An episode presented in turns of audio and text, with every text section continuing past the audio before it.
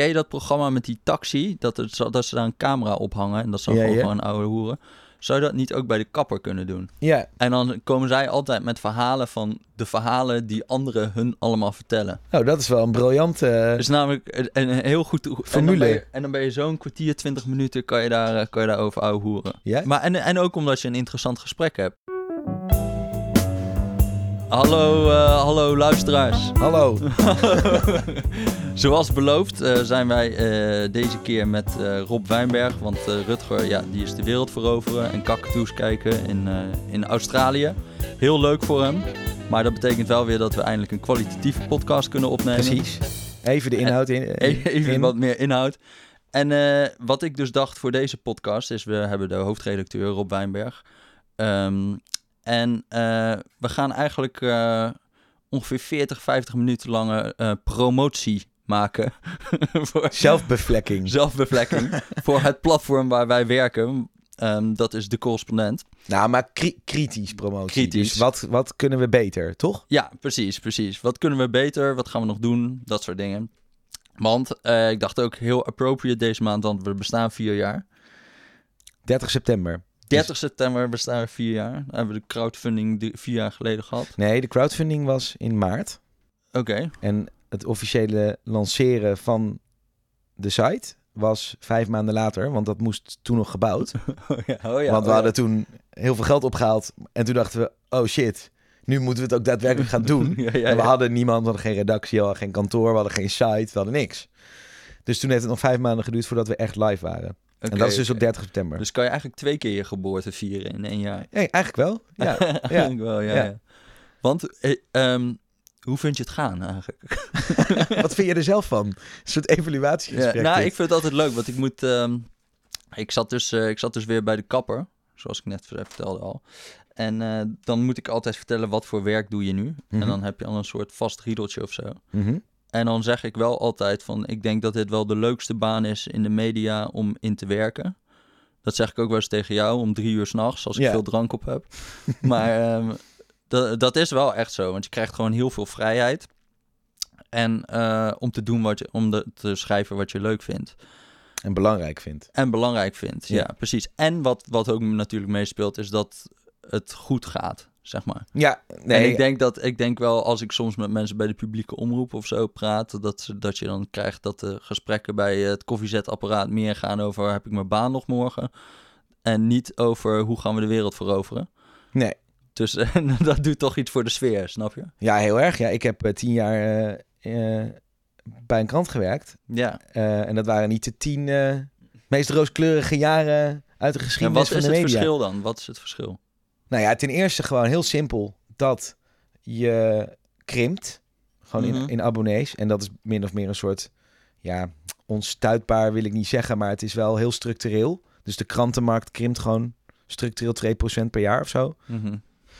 En eh, nou niet voor niets dat er ooit een keer een uitgever van een ehm, tijdschrift was die, die zei: eh, Flat is the new up.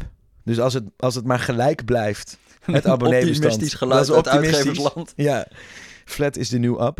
En ehm, eh, ja, dat is, niet, dat is natuurlijk niet goed voor je eh, bedrijfssfeer en, en voor je ambities. En het, het is altijd een beetje van...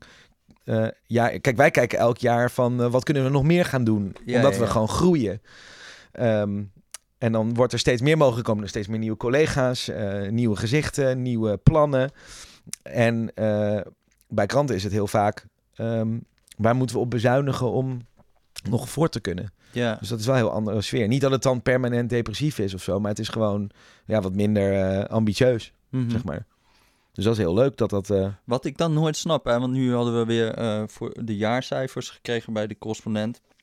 En dan zie je gewoon dat wij een budget, nou dat mag ik toch wel zeggen of niet? ja hoor. Oh, ja, 3,8 miljoen geloof ik of zo. Zoiets hadden we. Ja, iets minder volgens mij. Iets Maar minder. ja, 3,5 zoiets. Ja, en als je dan kijkt bij NRC, die zitten op 102, 103 miljoen.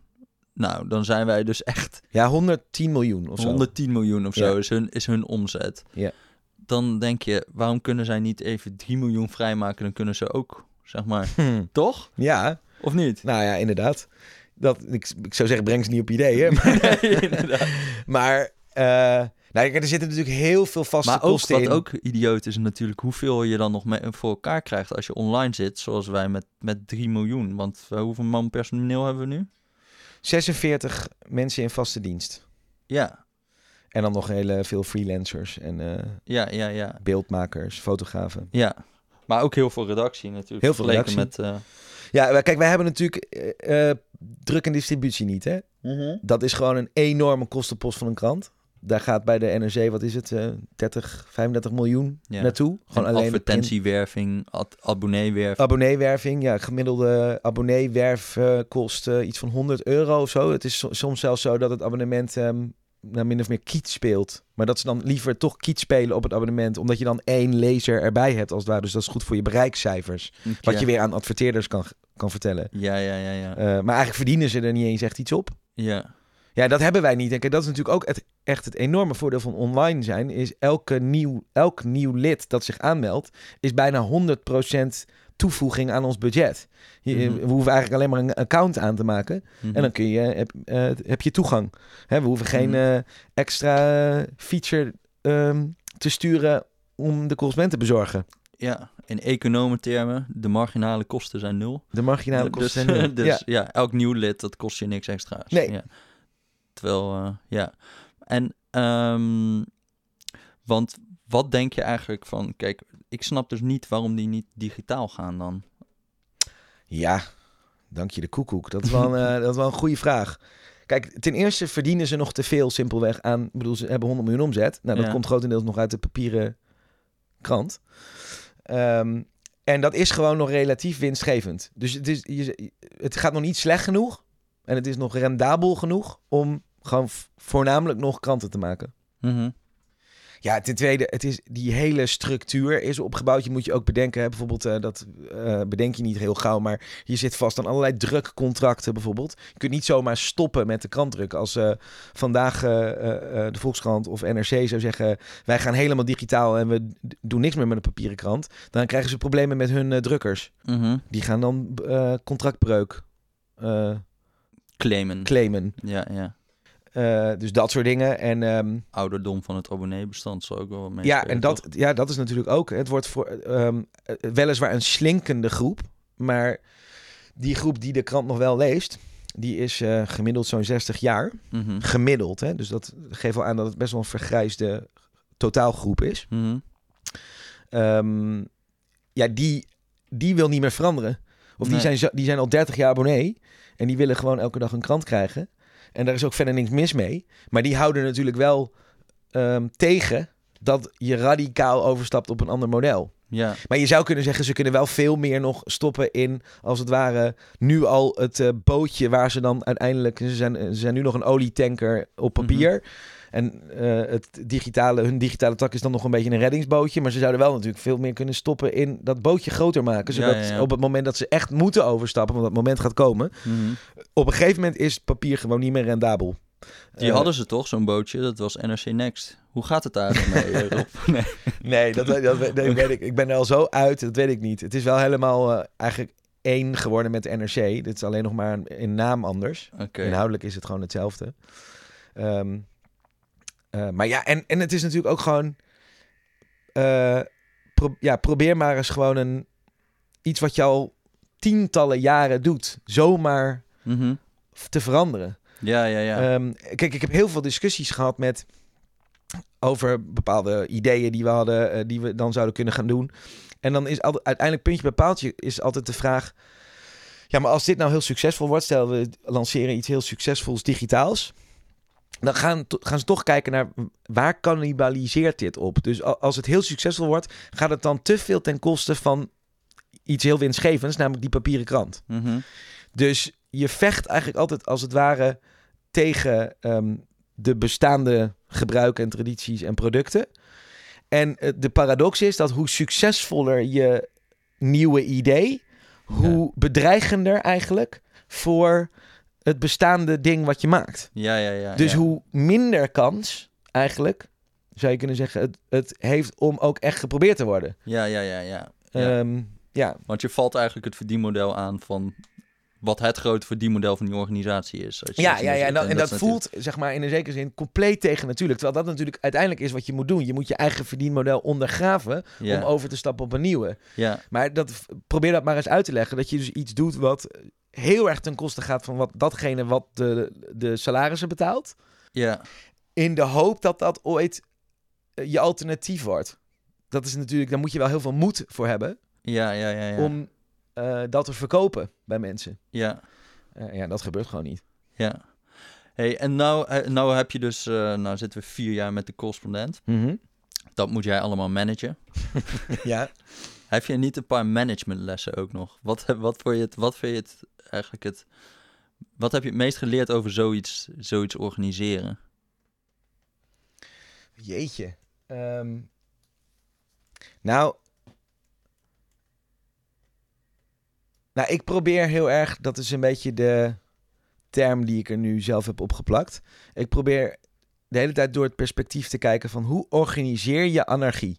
Ja, Want uiteindelijk is wat wij doen een creatief beroep dat heel erg vaart op de inspiratie en de vrijheid en de autonomie en de toevallige ehm, ideeën die ontstaan doordat mensen eh, ja, hun fascinaties en interesses En mogen met achteraan elkaar mogen gaan en met elkaar praten.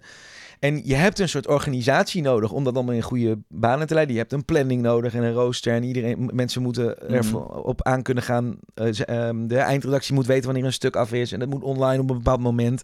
En er hangen allemaal dingen samen.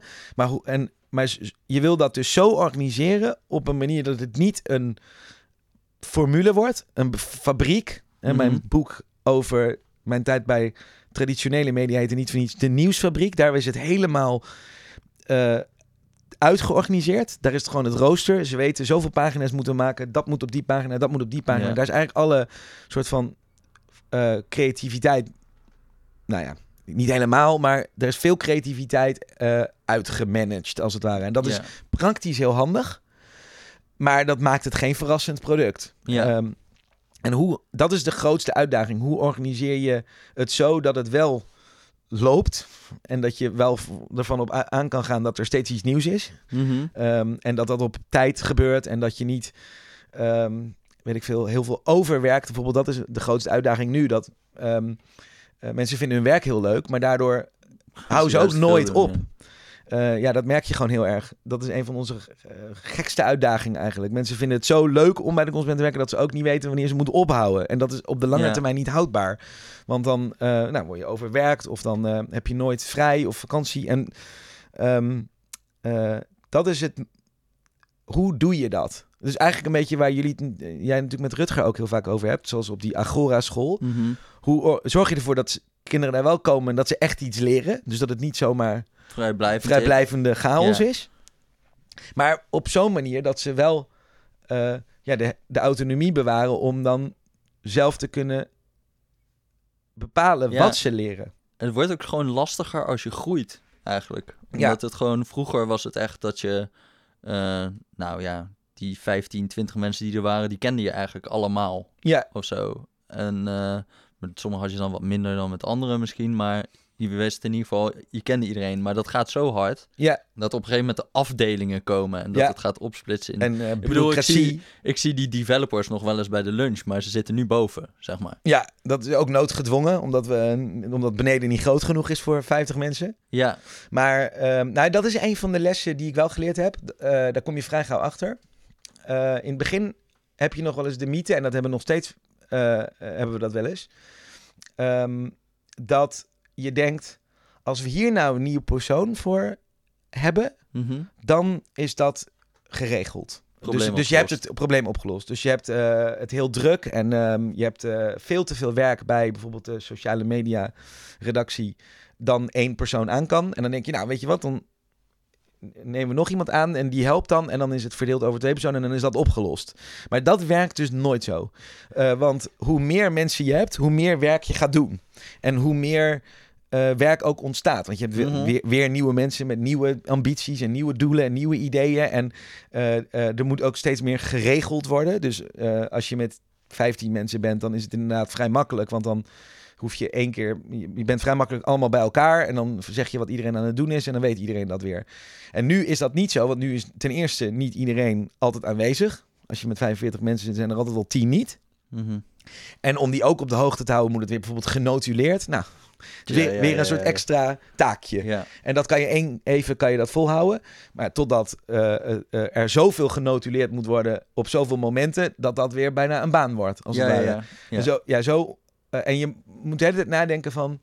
eh organiseren, zeg maar... Je gaat heel gauw management of regels of procedures of ehm, vergaderingen of protocollen Mhm. verzinnen om dat allemaal te organiseren. Ehm, terwijl je eigenlijk de hele tijd moet nadenken over van... hoe kan ik dit nou zo doen dat het wel gebeurt... zonder dat het Zonder dat er een meeting voor nodig is. zodat er een meeting voor nodig Ja, ja, is, precies. Dus je bent eigenlijk gaandeweg steeds meer aan het ontorganiseren. Ja, maar dat is ook gewoon omdat eh, uiteindelijk ehm, hebben mensen toch misschien soms nog de bevestiging nodig om zo'n beslissing te maken. Dus daarvoor zijn die meetings vaak bedoeld. Terwijl iemand het zelf eigenlijk ook al kan verzinnen, Ook. zeg maar. Dus, Wie gaat hierover? Ja, wie gaat hierover? Eh, en eh, hoe meer mensen je hebt natuurlijk ook... hoe meer mensen ook dan ehm, eh, bang zijn dat ze iemand passeren. ja, precies. Ja, ja, ja.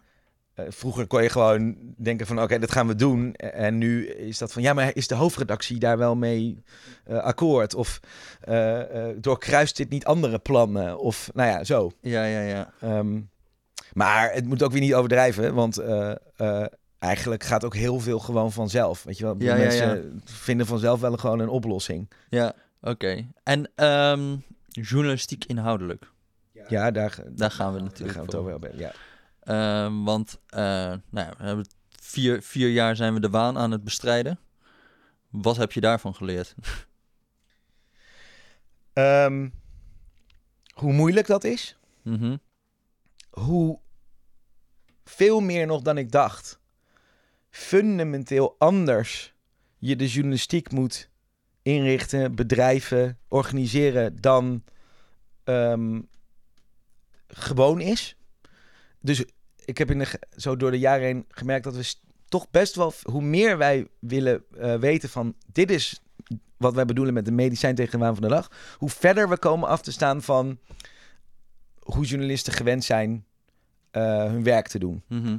Eh, en hoe meer je eigenlijk als het ware mensen al van begin af aan moet die hele nieuwe dingen moet leren eigenlijk. Mhm.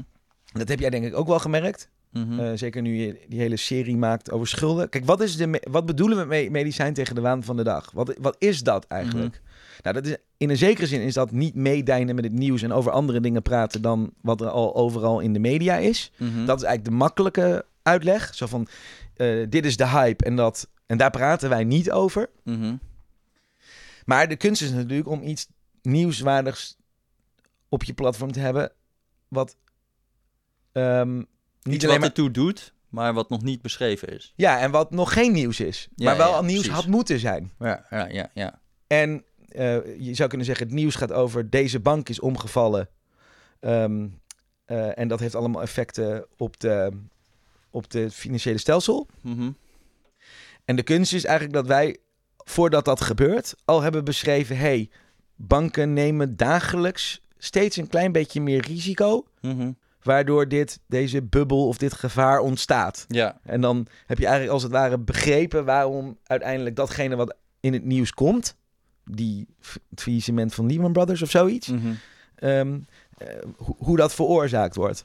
Ja, want dat is nog lastiger, hè? Dus want het- dit, dat, dat, wat met zo'n financiële crisis komen er wel allemaal postmortems, zeg maar, eh, de Ja. autopsie. Eh, want dan is het gebeurd. Ja, Maar op voorhand al zoiets detecteren is heel lastig. Juist heel omdat er. Juist omdat er niet, niet, over, niet veel over wordt geschreven, moet je echt het wiel uitvinden, bij wijze van spreken. ja en in dat heb ik niet bij stilgestaan.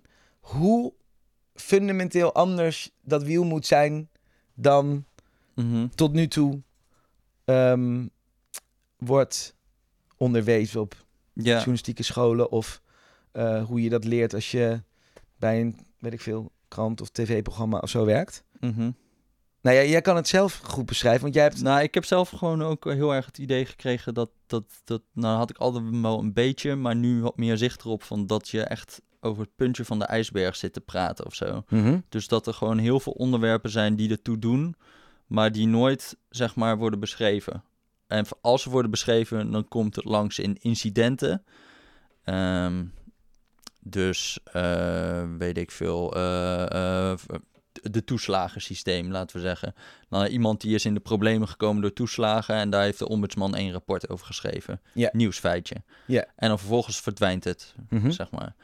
Terwijl je wil eigenlijk helemaal uitleggen wat zit er allemaal achter. Die heel, heel die toeslagensystematiek. Eén, hoe werkt het? Wie hebben daarvoor gestemd? Wat was het idee? Hoe werkt het uit in de praktijk?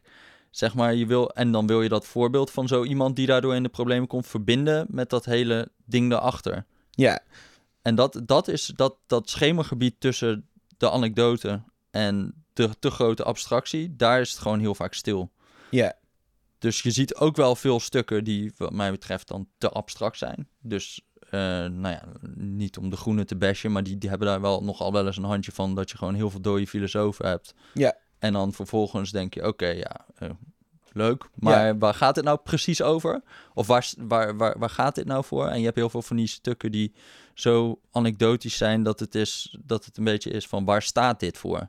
ja, Wat is hier, wat, wat zit hier achter of zo? ja, En in dat schemergebied zijn superveel dingen te halen. ja, Ook gewoon, ja, je komt er de hele tijd met die schulden dingen tegen. Allemaal zijdelings dingen over, bijvoorbeeld jeugdzorg. Oké, eh, je wordt 18. Dan stopt in één keer alle, alle, alle hulp. Eh, dan moet je een uitkering aanvragen. Dan moet je eh, zorgverzekering krijgen. Dan moet je een woning zoeken. Nou ja, dat gaat heel vaak mis. Dan denk je, oh, nou leuk, dat is wel een verhaal. Daar kan je alweer iets over schrijven. En ik zie daar niet gewoon, ja, misschien lees ik lees natuurlijk ook niet alles. Maar ik zie daar gewoon heel weinig dingen over terug in de media. ja. Over dat, over dat hoe dat dan werkt of zo. Nou, en het Of kost dat het ooit 21 was en nu 18. En wat betekent dat? Weet Ja, maar misschien is het Maar goed om is- even concreet te maken. Oké, we zeggen dus eigenlijk waar, waar, de, het, waar de meeste toegevoegde waarde um, in zou kunnen zitten aan het journalistieke landschap, wat, wat de consument probeert in te vullen, Mhm. is die ruimte tussen, zeg maar, eh, de, de, de tranentrekkende, emotionele, eh, sensationele anekdote Mhm. en de te abstracte, eh, ja, bijna een soort van half filosofische, theoretische. Ja, ehm, daartussen, daar is het vaak stil. ja, precies. Want dat is eh, vaak te structureel om voor nieuws door te gaan. Mhm. Ehm, eh, en niet levendig genoeg, bij wijze van spreken, om ehm, in een maandblad te zetten. Ja. En je, je wil, da- daar wil je eigenlijk eh, eh, tussenin gaan zitten. Ja, en wat daar ook het grote voordeel aan is, is, of wat ik merk, als ik, dat lukt ook niet altijd, hè, zulke verhalen, maar als het lukt, dan merk je dat één, de mensen over wie je schrijft je daar heel dankbaar voor zijn en komen met nieuwe input. Dus je krijgt heel veel mail van mensen, ja, dit is herkenbaar en heb je hier al naar gekeken en dan kan je weer door, zeg maar, als journalist. Ehm, en je hebt een verhaal over hoe het beter kan. Ja, Dus omdat je zegt, oké, dit, dit zijn de wetten die ervoor zorgen dat dit gebeurt. Nou, dan is er een vanzelfsprekend handelingsperspectief. En dat is eh, niet doen. ja dat is precies. Of doe het anders. Of je, Ja. kan dit, je zou dit kunnen doen. En dat is ook, dat, dat geeft ook weer, eh, dat geeft hoop. En het geeft energie in plaats van dat het energie slurpt. Ja, Kijk, als je, als je, een, een, een, als je het NOS leest en het is een opeenhoping van incidenten en dingen waar het misgaat of zo, eh, dan ja, oké, ja, maar dat- dat- dan is uiteindelijk ook een beetje van, ja, wat nu? Ja, je wordt er uiteindelijk eh, cynisch van. En dat is natuurlijk ook een vraag die ook nog best wel vaak volgt op onze stukken. Zo van, oké, Ja. goed aangekaart of eh, ik, ik snap nu het probleem, maar wat moet ik nou doen? Ik vond het wel leuk. We hadden vorige keer dus de podcast met eh, Rutger over wat moeten we nou doen eigenlijk. En toen zei iemand onder het stuk, wat moet ik nou doen? Ja, Wat ik eigenlijk op zich ook wel terecht vond, want dat was eh, natuurlijk ook, dat kwam er niet helemaal uit. Het was vooral, wat moeten wij doen, niet wat moet jij doen? nee. Maar dat is ook lastig, man. Ja, dat is ook heel Dat ingewikkeld. is echt super lastig. Ja, dat is ook heel ingewikkeld. Maar dat is ook omdat we ook gewoon nog lang niet de middelen hebben doorontwikkeld. En de manieren en de eh, methodes, als het ware, om dat ook beter te kunnen doen. Journalistiek is heel lang natuurlijk gewoon een soort van opgevat als eh, een neutrale beschouwer. Je Mhm. laat alleen maar zien wat er gebeurt en ja, wat er vervolgens aan te doen is of zo. Dat is aan anderen. Dat is, dat is buiten de journalistiek om. Dat is aan politici of Mhm. aan activisten of aan burgers zelf. En eh, ehm, de, school, de, de school die zegt, daar mag de journalistiek zich niet mee bemoeien, want de, want de journalistiek is objectief en neutraal. Eh, is natuurlijk heel sterk altijd. Mhm. En daardoor zijn er eigenlijk ook... En bovendien, zeg maar, de, de, de aard van de media... die tot nu toe dominant zijn geweest... papier, tv en zo... geven ook vrij weinig middelen. Maar dat is het interessante aan online journalistiek... dat die mogelijkheden nu veel groter zijn geworden. Omdat de drempel om... ehm, de expertise en kennis van veel meer mensen... ehm, dat ze die kunnen delen... die drempel is veel lager geworden... Mhm. Dus online kun je veel sneller. ehm, ik ben ook een dokter en ik ben, heb, maak ook elke dag bureaucratie mee in mijn ziekenhuis. En dit is wat we op de werkvloer daaraan proberen te doen. Dat kun je veel sneller delen, als het ware, Mhm. met de journalist in kwestie, maar ook met andere lezers. Daar zijn ook heel erg die bijdragen voor ons van bedoeld. Van, eh, eh, het liefst hebben wij daar dat mensen niet per se delen wat ze vinden. Dat, daar is ook ruimte voor. Maar vooral eh, dat, dat ze delen wat ze weten of ervaren hebben. Mhm. En dat we daar weer mee verder kunnen. Eh, online zijn die drempels lager. En je kunt allemaal nieuwe manieren eh, verzinnen. En dat is eigenlijk de grote uitdaging bij de correspondent. Nieuwe manieren verzinnen om dat nog meer gebruik van te maken. Dus bijvoorbeeld dat leden op de correspondent niet alleen maar kunnen reageren op ehm, onder een stuk. Maar dat ze misschien bijvoorbeeld ook een, nou, ergens apart op het platform een groep kunnen samenstellen van mensen die hoogst geïnteresseerd zijn in een bepaald subonderwerp. En eh, bij wijze van spreken bijvoorbeeld, ehm, ik noem maar wat, allemaal eh, in de schuldenindustrie zitten. En ehm, daar oplossingen met elkaar gaan uitwisselen over hoe dat anders kan. Of dat je bijvoorbeeld, eh, ik noem maar wat, je hebt 50 leden die allemaal bij een gemeente ergens in Nederland werken. En die vinden elkaar op het platform van de correspondent.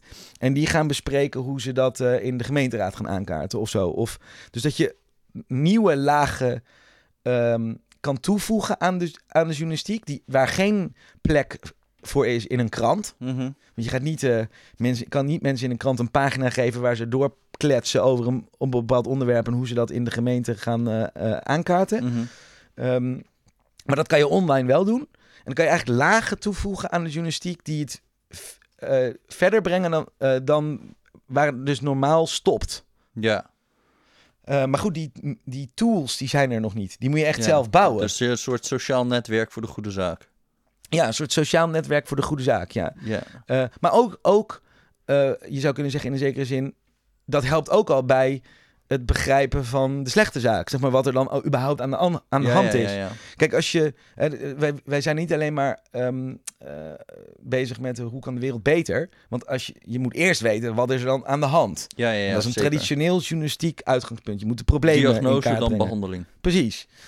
Ehm, we zijn bijvoorbeeld nu aan de achterkant. Wij bouwen ook ons eigen redactiesysteem. Hè? Want wij, Mhm. eh, wij van meet af aan bij de correspondent hebben we gedacht... als je ander soort journalistiek wil bedrijven... moet je ook een ander soort pen hebben om het mee te bedrijven. Ja. Metaforisch gesproken. Dus wij zijn ook de pen, de drukpers. Onze, onze platform zelf. En waar, waarmee we eh, verhalen publiceren, dat zijn we ook gaan bouwen. Dat is overigens ook nog wel een groot goed dat gewoon developers op de redactie rondlopen. Dus ook weten hoe het werkt een beetje en meepraten. Ja, we hebben... Ik hoor dat bij elk overheids-ICT-project bijvoorbeeld, dat die dan bij de Belastingdienst, bijvoorbeeld de ICT-afdeling, gaat gewoon een systeem bouwen zonder te praten met de mensen die het systeem moeten gebruiken. ja, bijna. dat willen we graag voorkomen. ja, dat, is, Ja. dat is een recept voor rampen natuurlijk. Dat is voor een recept voor rampen, ja.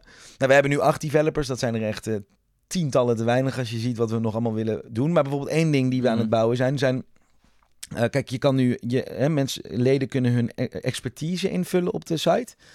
Eh, en die kunnen wij ook eh, dat, ehm, verifiëren. Dus bijvoorbeeld je zegt, ik ben... ehm, eh, leraar op de basisschool of dokter of ik heb ervaring, ik ben ervaringsdeskundige op dit onderwerp. Mhm. Ik ben patiënt geweest in dit ziekenhuis, zoiets, dat kan ook. Ehm, dat kunnen we verifiëren. En dan wat we kunnen doen is dat we dan ook eh, aan de achterkant een soort eh, ja, je zou kunnen zeggen, Rododex kunnen bouwen van die expertise. Zo van, we hebben 40 mensen die geverifieerd antropoloog zijn. En we hebben Mhm. 20 mensen die in, een, eh, in de zorg werken in Nederland. Of, en dat, dat groeit en groeit en groeit.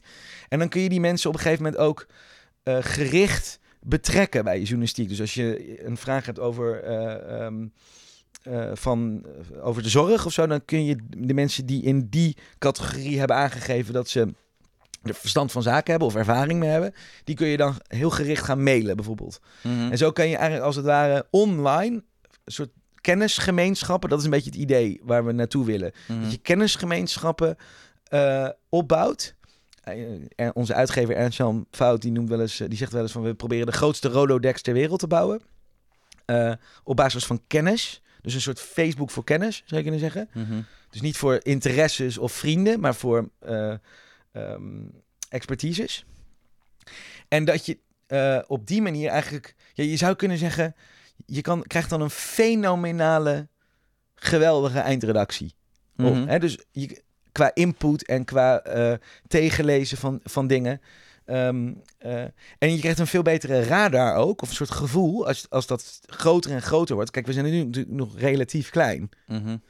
Ehm, maar hoe groter en groter dat wordt, hoe meer je ook een gevoel krijgt, of voelsprieten krijgt voor wat er dagelijks speelt in een samenleving. Mhm. Ehm, en het wordt wel eens gezegd van ja, kijk, de, eh, sowieso zijn journalisten een beetje de, de, de, de, de contact met de werkelijkheid kwijt. En ze zitten al- allemaal in van die prachtige redacties eh, ergens op eh, industrieterreinen, maar ze spreken nooit meer mensen. Ze gaan nu wel steeds meer over ZZP'ers schrijven. dat vind ik wel opvallend. Ja, omdat ze het zelf Ja, zijn. ja, precies, ja. precies. Ja. Ehm, maar daardoor krijg je ook veel meer... ge- soort, dat is een andere manier om ook ehm, ja, dat te ontdekken. Wat zijn nou die structurele ontwikkelingen Ja. die, die echt, echt bepalen hoe levens in elkaar zitten. En volgens mij als je dat steeds beter in kaart kan brengen en eh, steeds beter gevoel voor krijgt. Ja, en daarbij aansluiten heel erg. Dus bij mensen hun leefwereld aansluiten. Ja. Dat, is, dat is namelijk wat ik, eh, wat ik ook echt denk. Kijk, nu hebben we 60.000 leden. Ja. Toch? Ongeveer. Ja. Ongeveer, ja.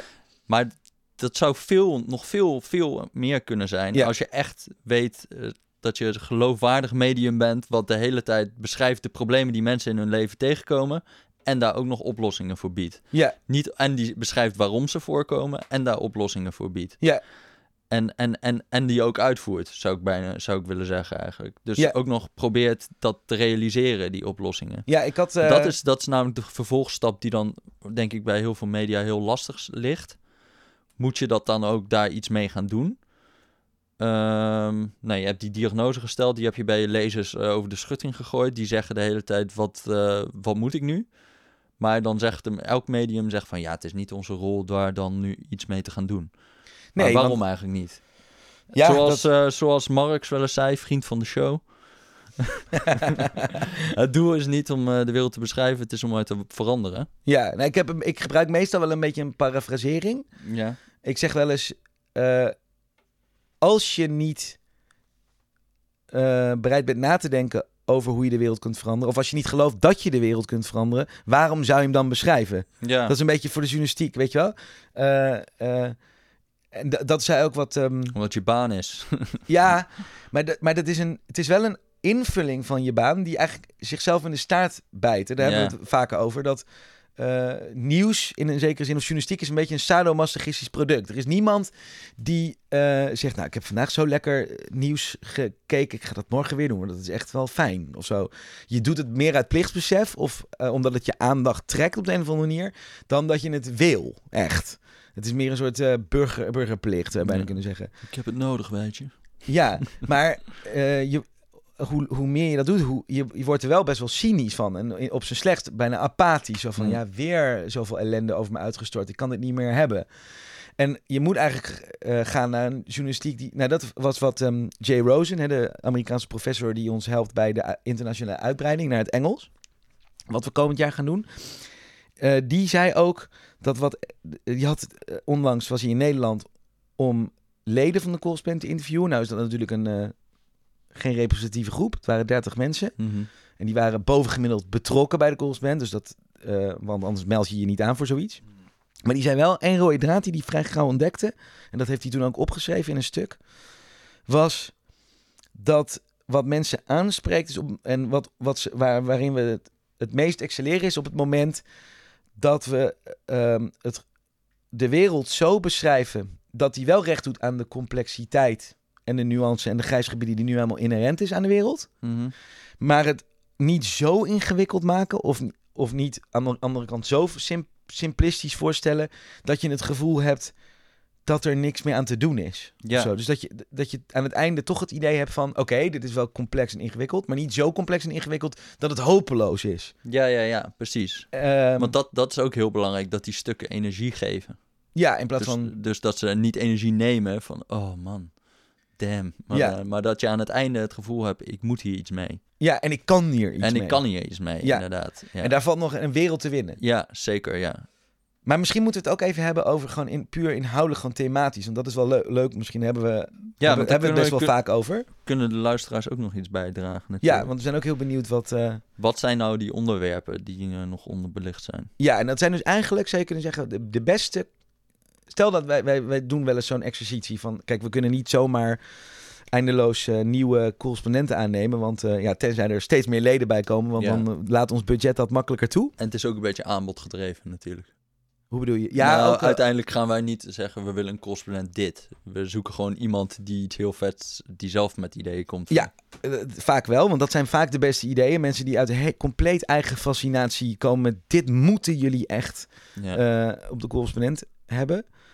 Maar we hebben wel ideeën. Kijk, dus een paar voorbeelden die we dan vaak bespreken, die zou, zou je kunnen zeggen, ehm, niet in de klassieke journalistieke categorieën vallen. Dus de journalistieke categorieën zijn eh, binnenland, buitenland, economie, sport, eh, politiek, bestuur, recht, zo. Mhm.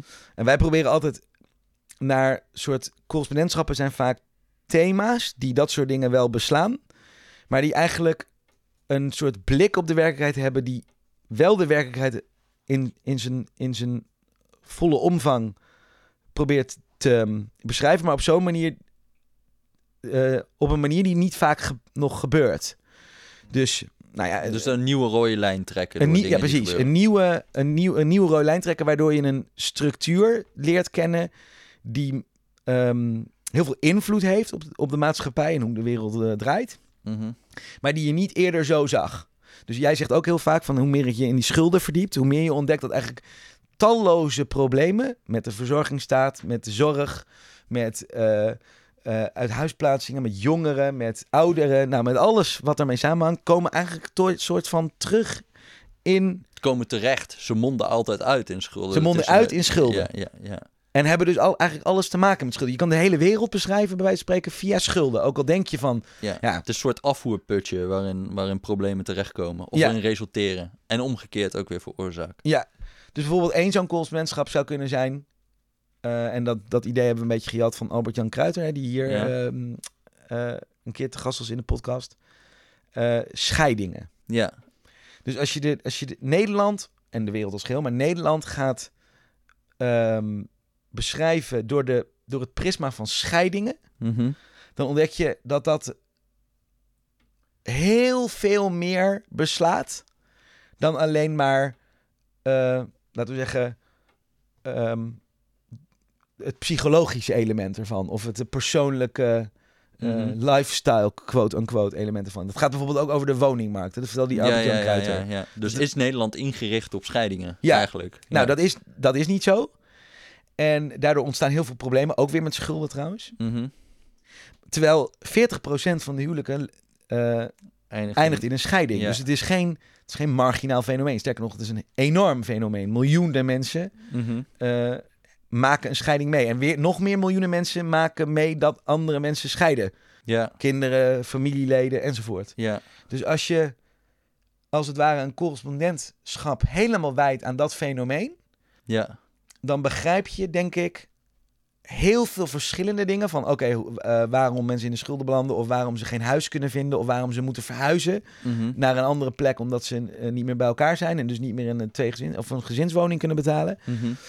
Ehm, ehm, en nou ja, je gaat ook leren begrijpen nou, hoe, hoe sociale eh, verhoudingen zijn. En ehm, eh, dat, dat Nederland steeds meer zich ontwikkelt als een, Waarom eh, stijgt het überhaupt zo?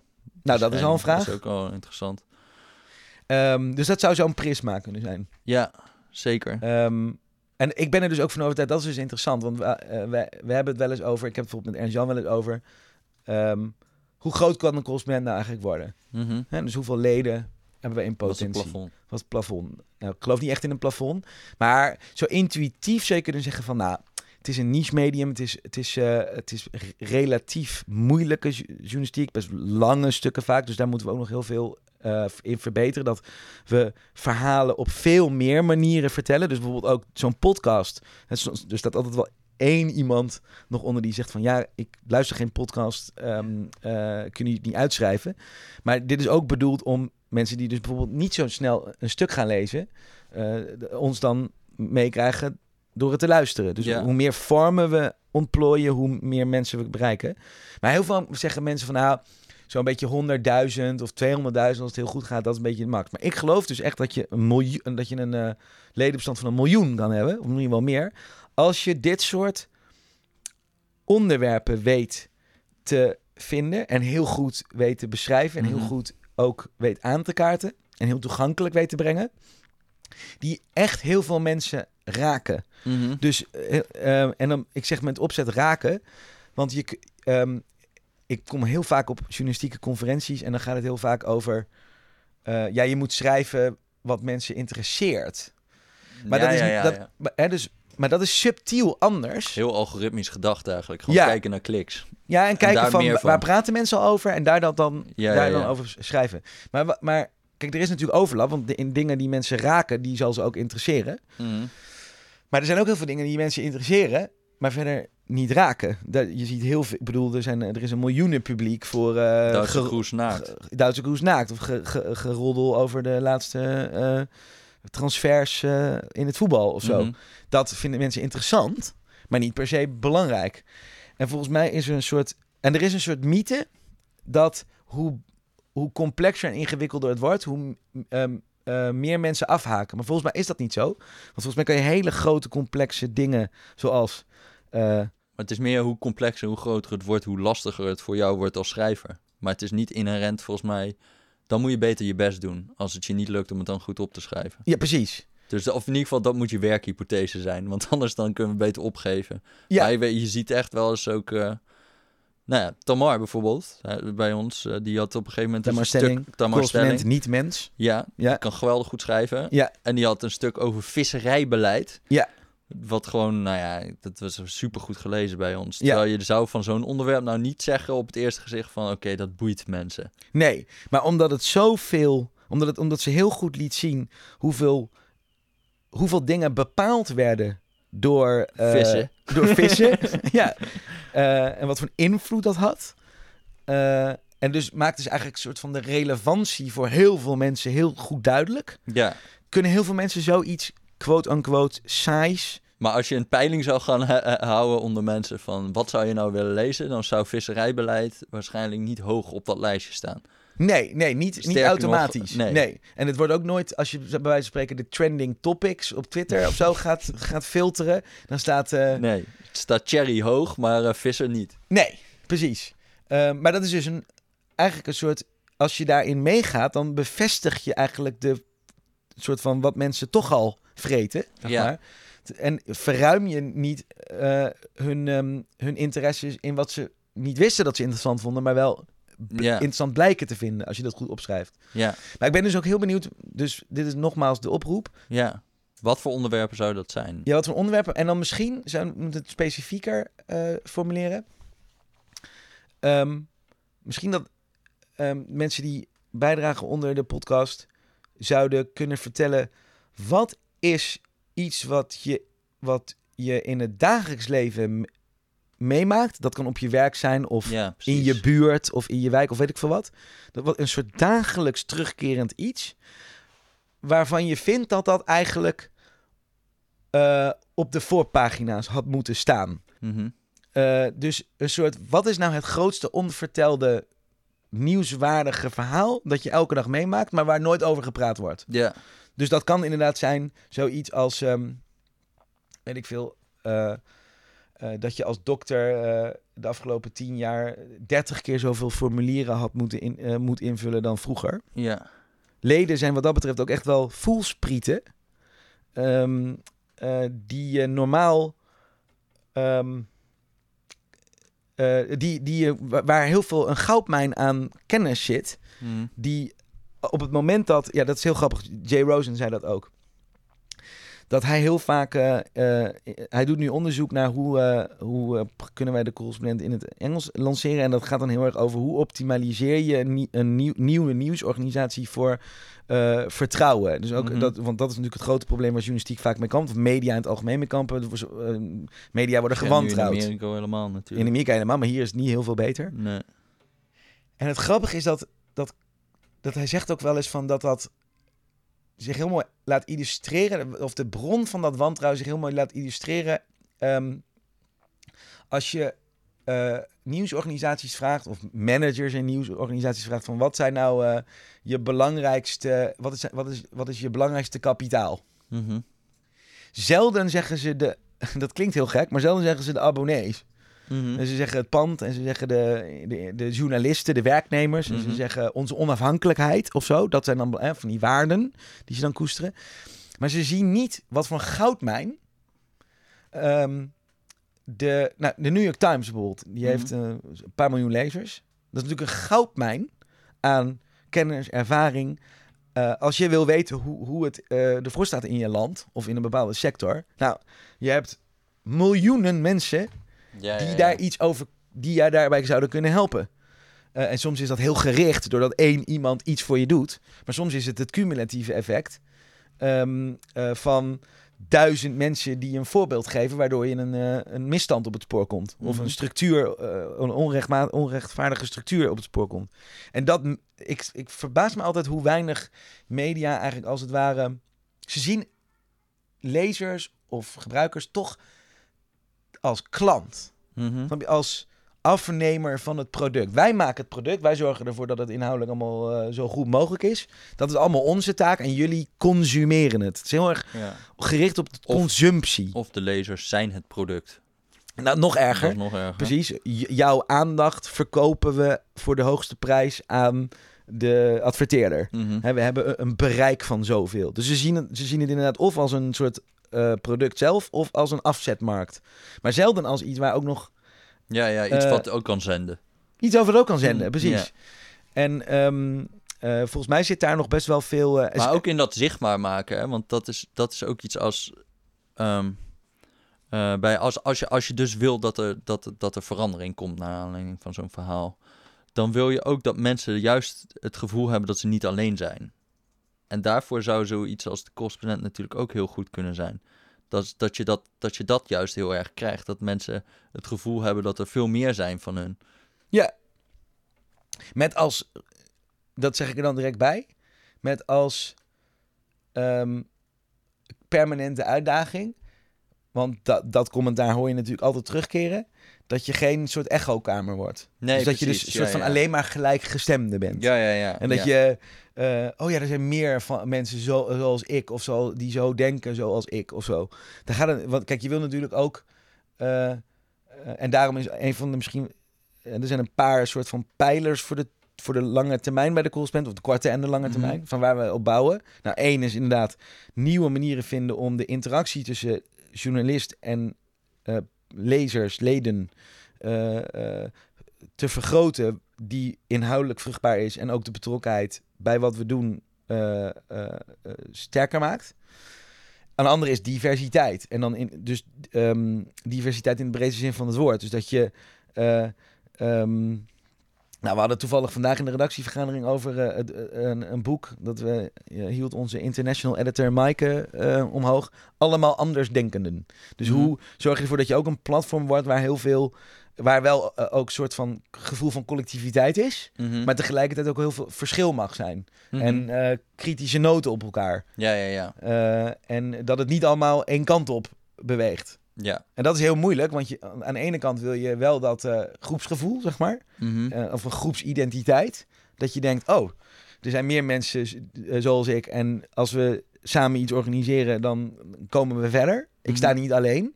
En tegelijkertijd wil je, ehm, nou ja, inderdaad niet dat die de bubbel worden. De Ja. fil filterbubbel. zo De van, secte. De secte, precies. Ja, ja, ja. Dat, dat, dat, dat schuurt altijd tegen elkaar aan, zeg maar. Ja, ja, ja. ja. Dat is wel de uitdaging. Ja. Ja, Lastig, man. ja man. hey, en eh, Rob. Ja. Stel nou dat eh, mensen deze podcast hebben geluisterd en denken, wat een tof medium. Ik zou er wel lid van willen worden. Hoe doe je dat? Hoe doe je dat eigenlijk? Ja, ik vertelde vandaag nog dat ik de blunder heb begaan toen ik in de Wereld Door zat bij de crowdfunding Ja. in 2013. Dat ik dus straal ben vergeten om www.decorrespondent.nl te zeggen. ja. En dat ik toen in de laatste minuut in de blessuretijd gered werd door Jelle Brand Kostjes, die ook aan tafel zat. Doordat hij dat nog opperde en zei: Het is maar 6 euro per maand. Of nee, het was toen nog 60 euro per jaar. Later kwam de maand erbij. Eh, dat was ik helemaal vergeten. Dus ik was bijna prime Zie je time maar. we- van tafel gegaan zonder te zeggen eh, waar ze heen moest. Zo, wat was het dan anders gelopen? anders gelopen, Oh. ja. Dat denk ik ook. Maar ja, dus op decorrespondent.nl.